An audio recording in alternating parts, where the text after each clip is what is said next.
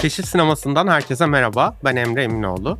Keşif Sineması'nın 3. sezonu şehre, hafızaya, insana ve tabii ki sinemaya dair bir bölümle devam ediyor. Bugünkü konuğum Beykoz Kundura'nın kültür ve sanat direktörü Buse Yıldırım. Buse, Brighton'da sanat ve tasarım, Londra'da kuramsal sanat tarihi ve Paris'te belgesel sinema eğitimi almış ve 2012'den beri Beykoz Kundura'nın bir parçası olarak kurumun kültür sanat kimliği ve kültür sanat etkinlikleri üzerine çalışıyor. Beykoz Kundura şehrin kültür ve sanat yaşamında önemli bir yeri olan ve özellikle Kundura sinema seçkileri ve gösterimleri aracılığıyla bizi sinemanın farklı oyun alanlarına sokan, bize sıkça keşifler yaptıran bir kurum. Ee, ve Kundura Sinema bu yıl 5. yılını kutluyor. Bugün Buse ile hem Beykoz Kundura'nın 5. yaşına özel hazırladıkları Kundura Sinema'nın hafızası başlıklı seçkiyi konuşacağız. Hem de hafıza, insan ve şehir ilişkisine dair bazı sevdiğimiz filmlerden söz edeceğiz. Hoş geldin Buse. Nasılsın? Hoş bulduk. Teşekkürler yeniden bizleri davet ettiğiniz için. İyiyiz. Sizler de iyisinizdir umarım. Ee, iyiyim diyelim ama sesimden de anlaşılıyordur pek iyi değilim galiba. Hastaydım bir süredir ama sinemanın iyileştirici gücü umarım beni biraz toparlayacak. Geçmiş olsun. Teşekkür ederim. Ee, biraz sinemayla olan ilişkinle girerek başlayacağım. Sinemayla nasıl tanıştın? İzlediğin ilk filmleri, e, işte belki ilk sinema deneyimini falan hatırlıyor musun? Hmm.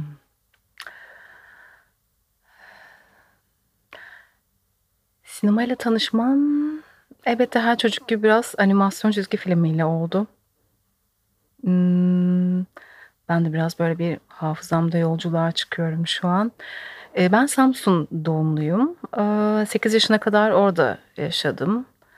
E, ve e, hat, hatırımda aslında konak sineması var. Bilmiyorum belki e, dinleyenlerden Samsun'un böyle 80'ler 90'lardaki şehir hafızasını e, sahip olanlar hatırlar.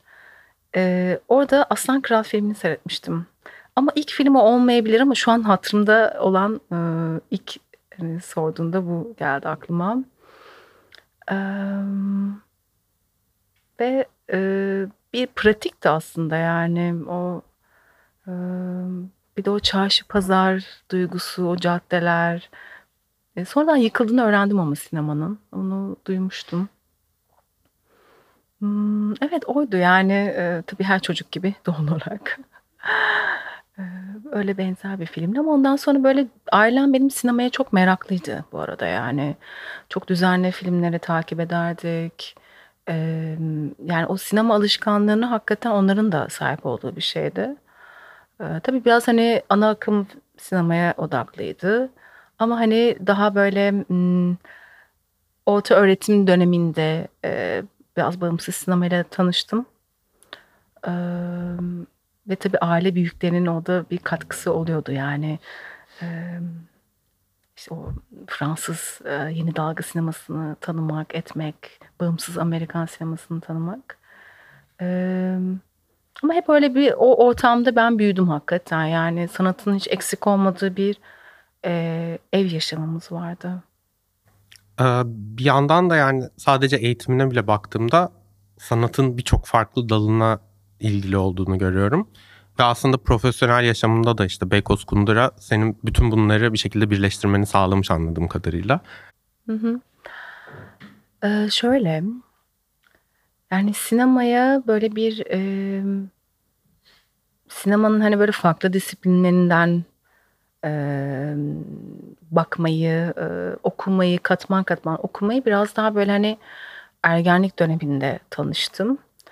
E, ama hani benim annem amatör sanatçı.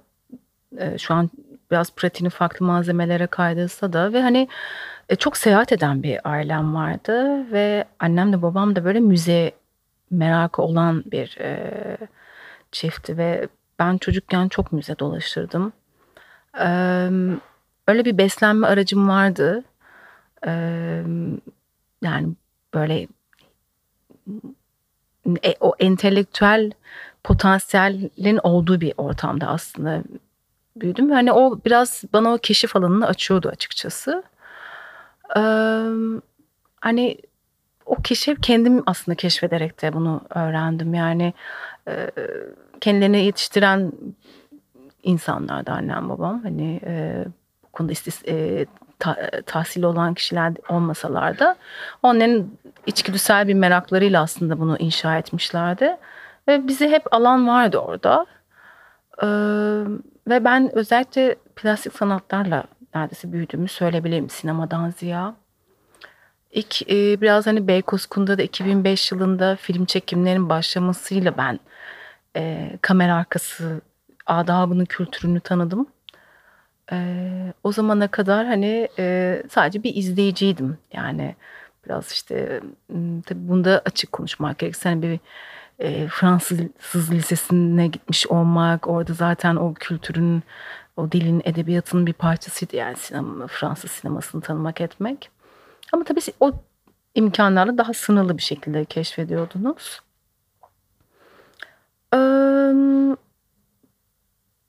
Yani tabii biraz hani ailenin yaşam alanının bir parçasına dönüşüyor olması Beykoz Kunduları'nda hani beni farklı bir e, alana doğru çekti ama hani farklı bir kimlikle orada oluyorsunuz ve ben çok iyi bir gözlemciyimdir ve hep böyle sessiz bir şekilde gözlem yaparak aslında sinemanın böyle farklı açılardan tanımış oldum o sinema pratiğini.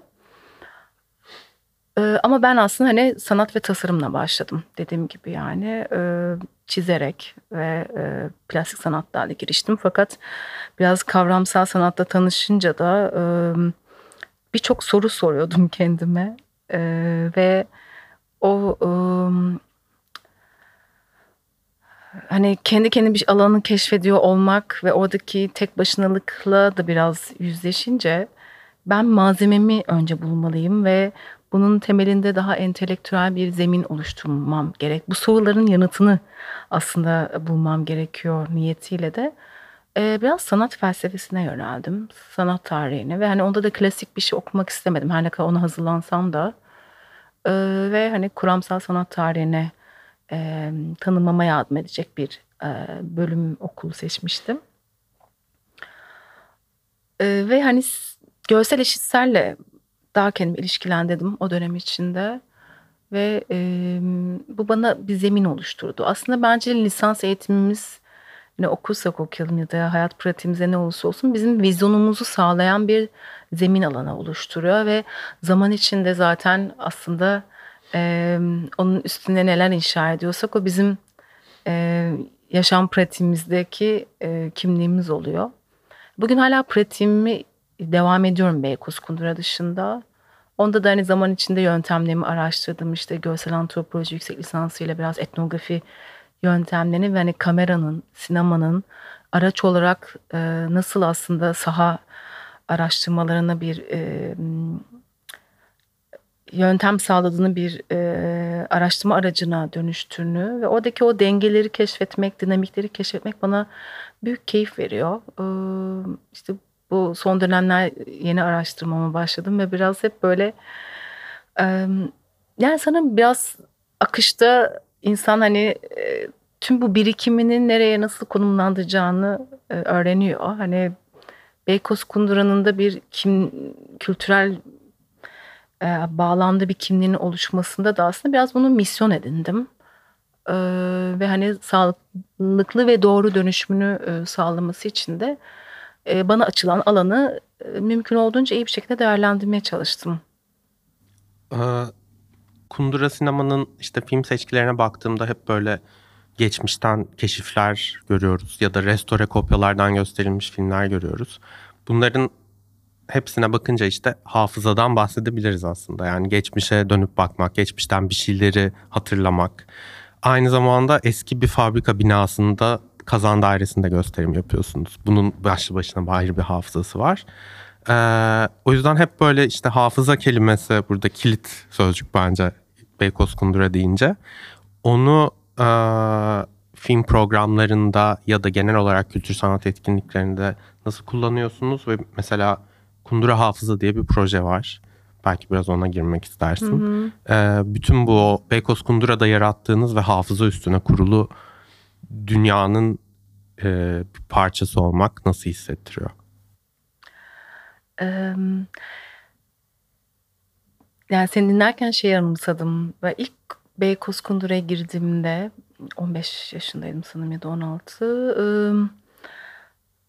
Böyle bir metal bir kule gibi bir şey vardı tam ortada. Yani bugün sanırım biraz marangozhaneye gelirken de yanlış hatırlamıyorsam orada bir yerde olacak. İçinde böyle bekçi kulübesi gibi bir şeydi sanırım. İçinde şu an Kundura Sinema'nın fuayesinde sergilenen bu kömürlü kömürle çalışan 35 milimetrelik şey vardı projeksiyon. Ve böyle gerçekten sarmaşıkların etrafını sardı. Böyle çok atıl durumda olduğunu hatırlıyorum. Ee, ve oradaki işte görevli arkadaşlar zaten her şeyi böyle derleyip toparlayıp bir yere koyuyorlardı. Tabii alan çok büyüktü o bayrağı ama hani e, en başta o soruyla yola çıktık aslında. Yani e, burada bir film makinesi var. Kim nasıl kullanıyordu, neden, nerede, ne izliyordu? Yani hani e, aslında biraz fabrika yaşamındaki sosyal hayatı keşfetmek üzerine e, düştüğümüz ve peşinde düştüğümüz bir e, soruydu. Bu soruları yanıt ararken de zaten yeni kimliğinin e, nasıl oluşacağını belirleyen bir e, yol haritasının içinde bulduk kendimizi. E, ve aslında hep e, ne kadar çok hani danışanlarla bir araya gelseniz de birebir hakikaten geçmişini keşfetmek. O bir arkeolojik kazı gibi yani. Hakikaten e, farklı kaynaklara başvurmak, farklı yöntemlerle o bilgi arayışını girerek bir yeni bilgi alanı açarak onu inşasını kuruyor olmanın e, başka bir özgür alanı var. Ve e, bu da o katmanları okuyunca zaten aslında kendi e, nasıl bir politikada, nasıl bir kültür üretimine e, alan açacağınızı e, görüyor, öngörüyor olabiliyorsunuz. Onu tahayyül etmenizi aslında sağlayacak verilere sahip oluyorsunuz. E, ve aslında ha, Kundur Hafıza'nın da hikayesi bu. Yani biz sözlü tarih yöntemiyle e, biraz daha o resmi tarihten uzaklaşarak evet Sümer Bank fabrikasıydı iktisadi verilere dayanarak bir hayattan ziya yani e, şöyleydi böyleydi böyle bir iktisadi bağımsızlık için böyle bir kurumdudan öte buradaki yaşam mı odaklanmak, insana odaklanmak aslında rakamlar, ekonomik verilerden bağımsız. Çünkü artık olası bir yaşam alanıydı. Yani bugün bir sürü dizilere ev sahipliği yapıyor, film çekimleri oluyor. Çünkü bir hikaye fabrikasına, bir tasarı fabrikasına dönüşüyor. Az önce hani seninle de konuştuğumuzda hani aslında her yönetmen bir tasarımcı, bir hikaye tasarımcısı ve bir şeyi zaten hayal ederek başladığınızda doğru yöntemler ve malzemelerle, araçlarla bir yere getirip bir yolculuğu tasarladığınızda hep benzer yöntemler. Yani sadece ben e, malzemelerin ve o yöntemlerin değiştiğini düşünüyorum. Yoksa niyet her zaman doğru bir yerden, doğru bir kaynaktan çıkıyor ve bu üretim, yaratıcı üretimin e, kesiştiği bir şey olduğunu düşünüyorum. E, pratik her alanda. Ee, ve Kundur Hafıza'daki o sosyal yaşamı sorarak aslında hakikaten e, bizim bugünkü Kundura Sinema'daki kürasyon politikamıza ışık tutan bir şey oldu. Yani e, o dönem izlenen filmleri keşfetmek ve biz neden yeniden bu filmleri burada izlemiyoruz sorusunu e, sorarak aslında başladık.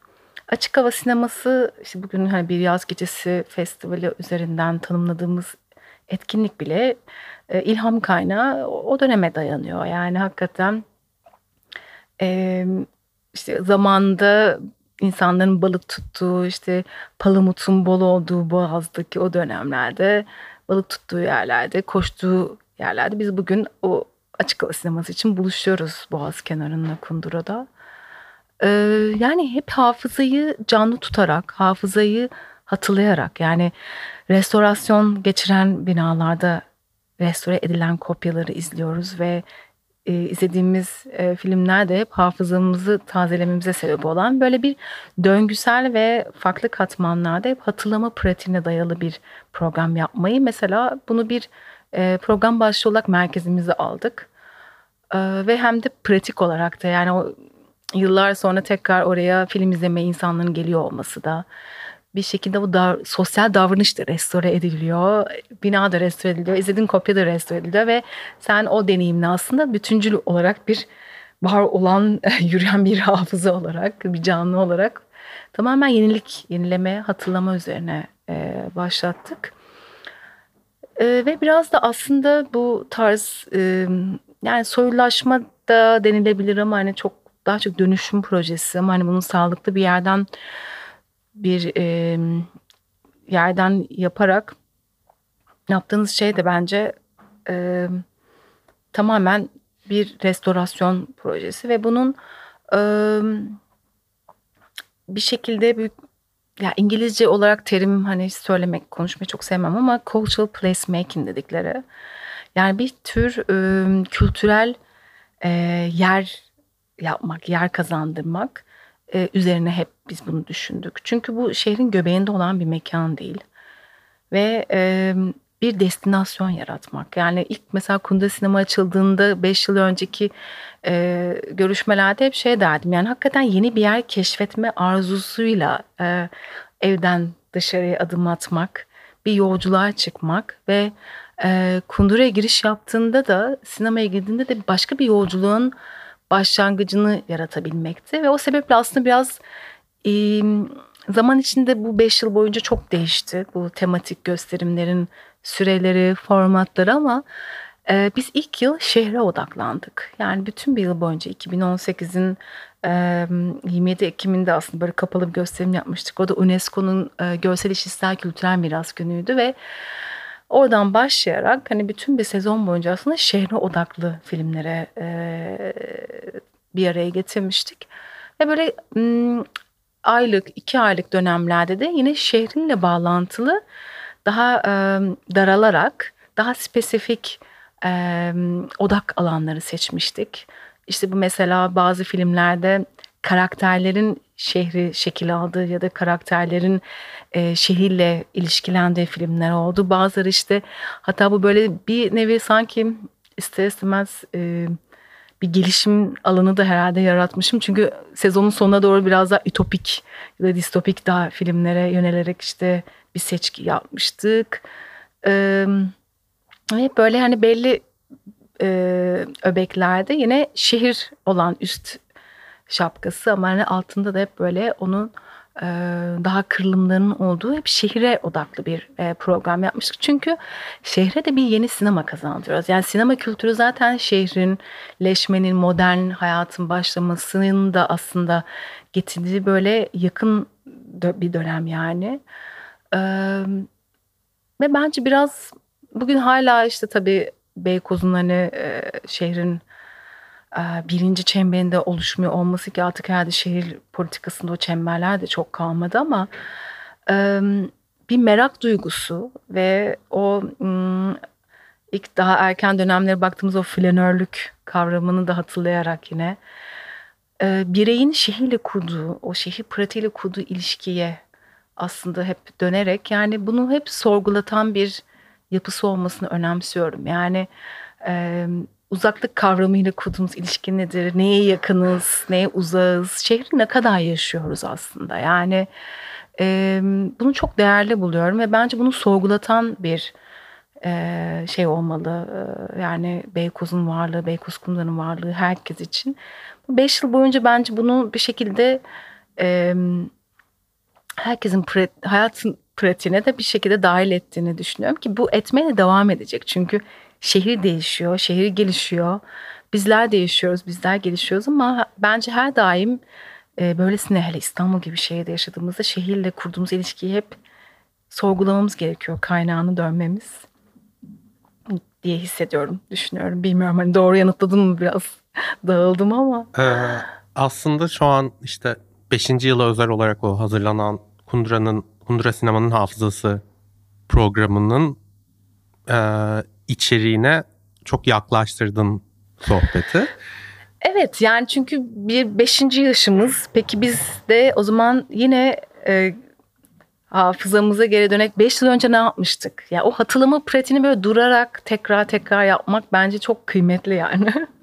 Şeyi soracağım bir kere bu programdaki filmlerin hepsi daha önce Kundura Sinema'da gösterilmiş filmler. Ama tek bir seçki olarak mı gösterilmişti yine yoksa farklı seçkilerden filmleri alıp yeni bir seçki haline mi getirdiniz?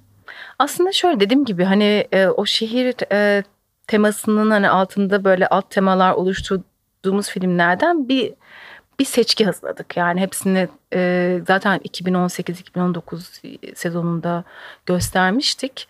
E, ve onlardan küçük bir seçki yaptık aslında. Yani bu 5. yaşımızı kutlarken ki sembolik hı hı. bir e, seçki diyebiliriz. E, mesela açılış filmimiz e, Next City, e, Jules Desse'nin e, onunla açmıştık. O dönem Venedik Film Festivali'nin klasikler bölümünde ilk restore kopyası gösterilmişti. Ve hiç unutmuyorum böyle ilk başta 35 milimetre zannettik makinamız bizim dijital DCP nasıl bulacağız o kopyayı telaşıyla. O kadar çok istiyordum ki o filmi. O filmle açmayı. Hatta o dönemki işte yani Ekim-Kasım seçkisi de biraz hep bir şeyin çözümüne giden işte biraz suç gerilim odaklıydı. Ee, ve hani biraz onun da dahil olduğu ve böyle farklı e, türlerin dahil olduğu küçük bir seçki yaptık aslında. Ben seçkideki filmleri bir sayayım dinleyenler için. Ee, Jules Dassin'dan Naked City var dediğin gibi. Billy, Billy Wilder'dan The Apartment var. Ee, Godard'dan Alphaville var. Scorsese'den Taxi Driver var. Ridley Scott'tan Blade Runner. Jim Jarmusch'tan Night on Earth. Ee, Frank Miller, Quentin Tarantino ve Robert Rodriguez'in Sin City'si ve Denis Villeneuve'ün Blade Runner'a çektiği devam filmi Blade Runner 2049 diyeceğim Türkçe bir şekilde. ee, yani neredeyse her biri farklı bir 10 yıla ait. Böyle sinemanın çok geniş bir dönemini kapsayan ama gerçekten şehir ya da insanların o şehirle ilişkisi, bir şeyleri hatırlamak ve bunu şehir üstünden yapmak üstüne filmler hep. Ben bir tek Alphaville'i izlemedim bu seçkide. Ee, Naked City'yi de bu seçki sayesinde keşfetmiş oldum. Bayağı beğendim. Yani film aslında bir cinayet soruşturması filmi temelinde bakarsan. Ama şehirle o kadar ilişkili ki şehir o cinayet soruşturmasının e, bir faili ya da kurbanı değil ama resmen filmin başrolüne yerleşmiş durumda. Yani daha ilk açılış sahnesinden itibaren böyle e, helikopterle New York'u gördüğümüz bir sahneyle açılıyor. Ve diyor ki bu bildiğiniz gibi bir film olmayacak. İşte çünkü o zaman bilinen bütün büyük stüdyo filmleri e, işte kapalı mekanlarda çekilmiş. Daha yapmacık duran filmler ama bu film gerçekten şehirle çok iç içe. Şu an biz bağımsız sinema sayesinde ya da işte dijital kameralar sayesinde çok daha fazla şehirle iç içe filmler izliyoruz. Ama o dönem öyle değilmiş. Yani 1948'den bahsediyoruz. Ee, öyle bir film izlemeyeceksiniz diyor. İşte e, sadece oyuncuları değil şehrin sokaklarında yürüyen insanları da göreceksiniz diyor. Böyle bir dış sesin şehri ve sinemanın şehirle ilişkisini çok güzel tanımladığı bir açılış monoloğu var. Oradan beni çekti zaten ve o cinayet soruşturması boyunca dedektifle beraber e, ya da farklı karakterlerle beraber şehrin farklı yerlerinde gezerken hep böyle bir e, tanıtma ihtiyacı işte şehrin burasında bunlar olur. Şimdi oraya gidiyoruz dedektifle beraber falan diye. E, böyle bir sanki rehberli tura çıkmışım 1940'ların New York'unda gibi hissettim. Şey beni çok etkilemişti bu hmm, hikayenin kurmacı olması ama e, gerçek bir setupta şehri gözlemliyor olmak. Benim mesela hani belgeselci olarak hani e, çok etkilendiğim bir şey olarak hani seçmiştim. O dönem bir de hep böyle e, bir yerlerden arayıp çıkartıp hani bakın işte sen dedin ya yeni keşfettiğim bir film oldu diye. Hani hep keşif odaklı ilerlemiştik o dönem ve o sebeple böyle çok peşine düştüğüm bir film olmuştu. E, ve o dönemde hakikaten dediğim gibi yani işte savaş sonrası stüdyo üretimlerinin ön plana çıktığı, işte Amerika'nın yükselme e, döneminde parlak olarak dönem e, yükseldiği dönem ve böyle bir film yapıyor olmak hani gerçekten ezber bozan bir şey ve e, o dönemin şehrini görüyor olmak hep o e, yani çok doğru bir yerden aslında yaklaştın. Hep şehri hatırlamak, şehri görmek e, ve e, yani o ben o filmi izlerken evet akışa odaklanıyorum. Hikayeyi, oyunculara ama hep arka planına bakıyorsun. Öyle bir özelliği var filmin. Yani e, şehri izliyorsun. Şehri temasının böyle e, karakterlere olan etkisini hep arayışı içindeydim bu filmlerde.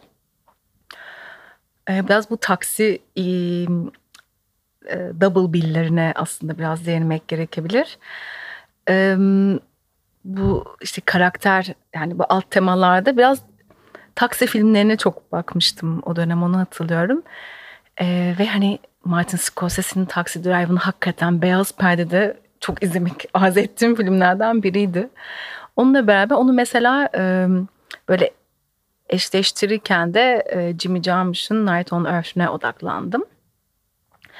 Aslında böyle e, birbirleriyle konuşan filmleri ben o dönem çok e, arayıp buluyordum. E, çünkü hani double bill derken hani işte o bir kürasyon terimi sinemada e, ve hani ona o kadar hassastım ki o dönem. Böyle zaman içinde tabii biraz esniyorsunuz çünkü e, esnemek gerekiyor. Böyle e, günlük seansların bile akışını ona göre yaptığım bazı günler vardı böyle 2018'deki programda. İşte şunu izleyen bundan çıkıp bunu izlerse şöyle olacak böyle olacak diye. Sonra bakıyorsun aslında kimse yani öyle festivale gider gibi e, hafta sonu repertuar sinemasına gitme programı yapmıyor. Çünkü biz hani festivalci e, takipçileri günde dört film falan izlediğimiz için e, o kadar hassas yapar olurdum yani işte evden çıkacak Beykoz'a gelecek orada bir şehirle angaja olacak şehir pratiği oraya gelecek orada başka bir yolculuğa çıkacak oradan çıkacak sonra tekrar filme girecek gibi böyle bir bütüncül bir e, deneyim tasarladığımı falan hatırlıyorum böyle incelikli bir şekilde. E, Night on Earth'te e, şey çok hoşuma gidiyor. Ben e, her ne kadar İstanbul'da bir taksi krizi olan bir şehirde yaşasak da yani her taksiyi bilmemiz bir hikaye ya. Yani o beni çok böyle etkiliyor hakikaten. Ee, işte geçen hafta Berlin'deydim iş için. Orada bile yani o kadar çok taksicilerle sohbet ettim ki ondan böyle bir taksiye odaklanma halim var yani var zaman zaman bir taksi antropolojisi. Ee, oradaki o karakterlerin bir araya gelmesi katman katman e, o beni çok etkilemişti yani Jimmy Jarmusch'un filminde. Taxi Driver ise tamamen bence bir karakter şehir yani muazzam bir oyunculuk ve onu bence hiçbir fırsatını kaçırmamalıyız yani beyaz perdede izleme şansı yakaladığımızda. Ee, Night on Earth dedin. Night on Earth benim de çok sevdiğim bir film.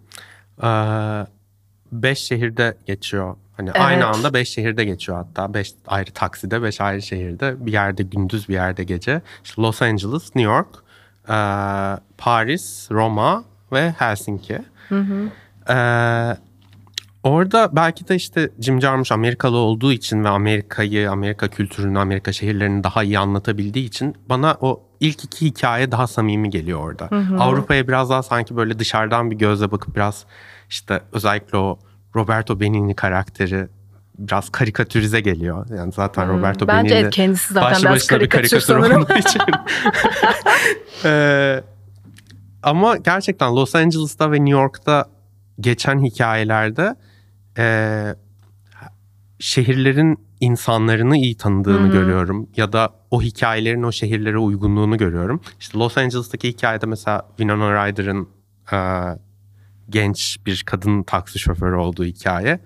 Ee, işte böyle e, şık bir casting direktörü kadın biniyor taksisine havaalanından ee, ve yol boyunca onu gözlemliyor aslında. Hani bir filminde oynatmayı bir noktadan sonra ama ben bunu mu oynatsam acaba diye düşünmeye başladığı anı yakalayabiliyorsun filmde. Ee, New York'taki hikayede de Doğu Almanya göçmeni bir taksi şoförü var ve e, aksanıyla değil otomatik mi? o otomatik vites araba kullanmakla ilgili sıkıntı yaşıyor. Şehri tanımıyor falan. Çok yeni gelmiş şehre. Ee, müşteri olarak da Brooklyn'de yaşayan siyah bir Beni adam alırdı, biniyor evet. ki kendisi de işte o dönemki daha da fazla olan ırkçılıktan dolayı vesaire taksi bulmakta zorlanıyor. Bir şekilde bu zıt insanları bir araya getirmesi zaten var. Beş hikayede de var aslında. Ama bu iki hikayede Ee, mesela Los Angeles'takinde çok konuşmalarına rağmen ve aralarında bir dil bariyeri olmamasına rağmen birbirlerini ne kadar anlayamadıklarını anlıyorsun, görüyorsun. New York'takinde de arada bir dil bariyeri var. Ee, çok farklı insanlar, çok farklı kültürlerden gelmişler. Ama birbirlerini o kadar iyi anlıyorlar ki, e, birbirleriyle o kadar iyi empati kurabiliyorlar ki. E, bu bana biraz şeyi çağrıştırdı. Hani Los Angeles'taki yaşam ve insanların birbirine olan tavrıyla New York'ta aslında herkesin yabancı olduğu ve o yüzden herkesin birbirine hmm. biraz daha anlayışlı olduğu, herkesin daha e, o harmanlanmış toplumun içinde e, birbiriyle hmm. ilişki kurmakta çok zorlanmadığı bir dünyayı anımsatıyor. E, ama işte Avrupa kısmını çok sevmiyorum. Belki de bilmiyorum. E, yani e, ben her şekilde Carmuş'un e, böyle potelerindeki o yolculuğu çok başarılı çizdiğini düşünüyorum. Yani e, mesela metropol dediğimizde zaten ilk aklımıza gelen hepimizin New York oluyor. Yani oradaki o bileşkeleri o kadar başarılı yapıyor ki. Ama Los Angeles'ta daha farklı endüstriyel bağlamda bir ilişki kurduğumuz e, zihnimizde bir şehir imgesi var. Onu o hikayesi onun üzerinden inşa ediyor.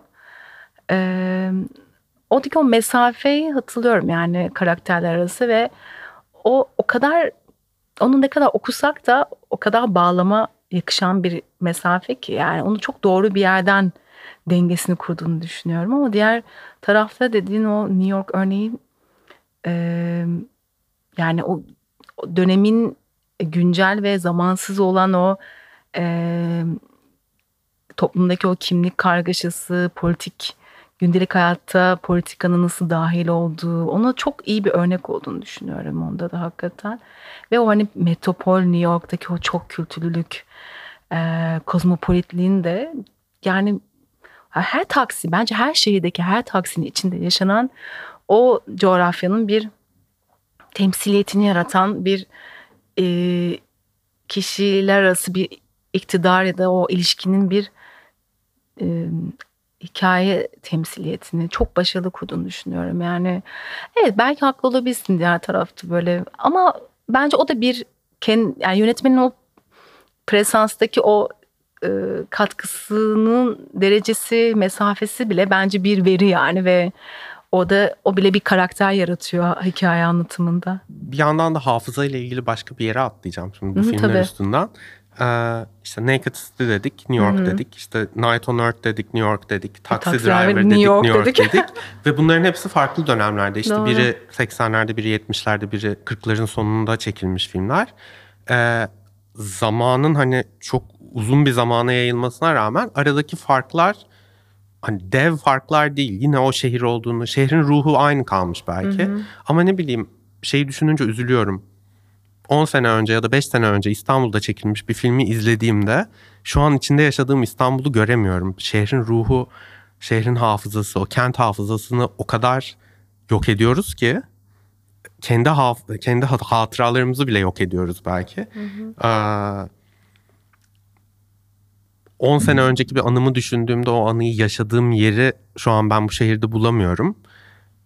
Ama ee, New York'ta yaşıyor olsam Paris'te yaşıyor olsam, Roma'da yaşıyor olsam bu kadar olmayacaktı. Belki 50 sene öncekini bulmakta zorlanacaktım. Hı hı. Ve filmleri izleyerek bunun biraz daha farkına varıyorum gibi geliyor. Evet bir yandan bu geçen de ben de onu düşündüm. Yani sinema hakikaten bazen bazı filmler böyle farkında olmadan bize bir e, arşiv kazandırıyor. Yani kente dair, gündelik hayata dair.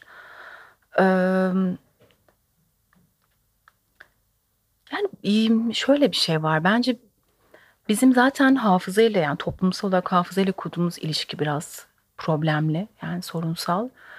E, o bölgelerde de yani her coğrafyada kendine has bir ikilemi ve çelişkisi zaten var.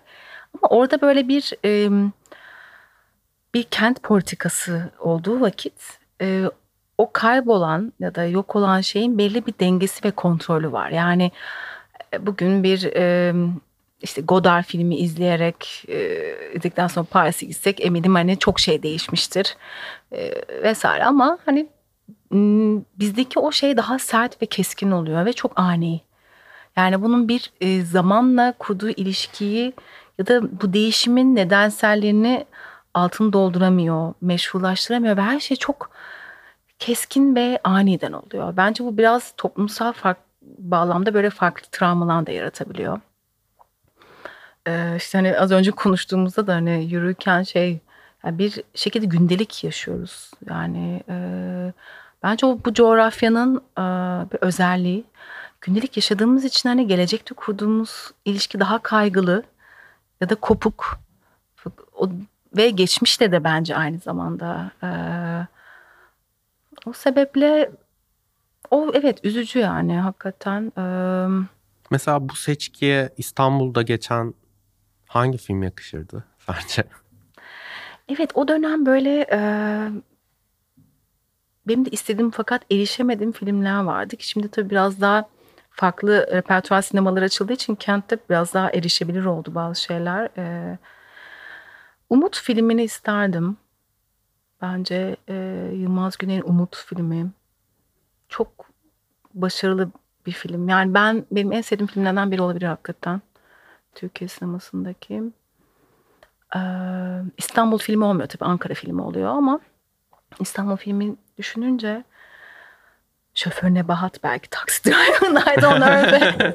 Yine evet, taksiler. bak evet taksi. Ay keşke evet yapsaymışız bak. Hiç düşünemedim. Belki 10. yılımızı Şoför Nebahat'la kutlarız. Yani biraz klişe olacak. Çok akla ilk gelen şeylerden biri büyük ihtimalle ama ben Anlat, Anlat İstanbul'u çok başarılı buluyorum Hmm, mesela bu evet. açıdan. Çünkü biraz şeye benzetiyorum. Hani orada, orada yapılan şey beş tane batılı masalı alıp Hmm. onu doğulaştırmış bir şekilde İstanbul'a uyarlamak ya aslında bizim Evet. İstanbul'da yaşadığımız ve kendi hatıralarımızı, hafızamızı inşa ettiğimiz şey de öyle.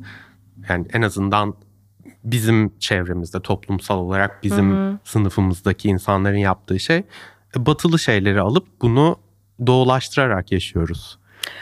Yani bence bunu sınıfsal bir bağlamından herhalde Tanzimat'tan beri yaptığımız kadar Evet İstanbul bu Evet yani, yani zaten. e, top, evet modern devlet modern ulus devlet inşasının tüm hikayesi zaten hakikaten e, bunun üzerine kurulu. Yani bunun aldıkları götürdükleri var ki bugün hani çok tartıştığımız bir şey. Ama yeni neler kazandırdı E, ve bizim bence yurt dışıyla yani hani uluslararası bağlamda ki bence hani küreselleşme çağında belki bunu çok daha farklı tanımlamak gerekiyor. E, hala oradan bakıyoruz işte. Yani bugün yereldeki e, şeyleri de biraz mm, global tarafta da hani bununla ilişkilenerek de okumamız gerekiyor. Ama dediğin doğru yani bizim o çelişkimiz her zaman devam edecek.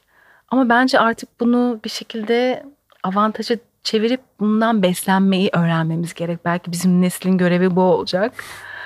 Ee, o nedenle hafıza çok önemli işte yani e, hafızaya nasıl yaklaştığımız, nasıl yöntemlerle koruduğumuz, nasıl doğru sorularla hani doğru yöntemleri bularak hani e, onu daima canlı tutarak bir şekilde e, geleceğe dair bakabileceğimizi düşünüyorum. E, evet Anlat İstanbul'u da olabilir. Ağır roman geldi aklıma şimdi konuşurken. İstanbul'un kendisi zaten yani şu an stüdyodan çıkıp yürüdüğümüzde zaten bir filmin içindeyiz yani. Ee, son olarak şeyi soracağım. Ee, yani sen de söyledin bu seçkiye her şeyi sığdıramadınız zaten. Ee, bu seçkinin yanına neler daha yakışırdı, neleri eklemek isterdin? Ya da belki 2024'te bu seçkiye devam edeceksiniz. Ee, onda Hı hı. neler olacak? Oradan bir iki ipucu verebilirsin bize belki. Tabii. Yani 5 yıl önceki programda biz böyle hani ana bir program yapmıştık hani başlık olarak ve işte bunu tematik ve alt temalarla zenginleştirip geliştiriyorduk. Bir de böyle o dönem her ayın son cumasında gösterdiğimiz böyle Hollywood klasikleri filmleri vardı. Biraz o Golden Age of Hollywood'un işte en parlak işte konuştuğumuz stüdyo döneminin patladığı 40'lar 50'ler yıllardaki e, filmlere odaklanmıştık. Ve hatta hiç unutmuyorum böyle o cuma günkü seyircinin yaş ortalaması bile bambaşka oluyordu yani diğer günlere kıyasla. Ee, o Hollywood klasikleri seçkisinden bir e, seçki hazırladık. Şubat ayında onlar gösterilecek. İşte onda böyle e, Marley Monroe'nun e, bazıları sıcak sever filminden tutun işte Roman e, Roman Holiday, Audrey Hepburn'den başka neler vardı? An Affair to Remember var mesela. Onu 14 Şubat'a koyduk biraz romantik bir film üzerinden. Sanırım onun bir başka romantik, modern bir romantik filme referansı vardı diye hatırlıyorum.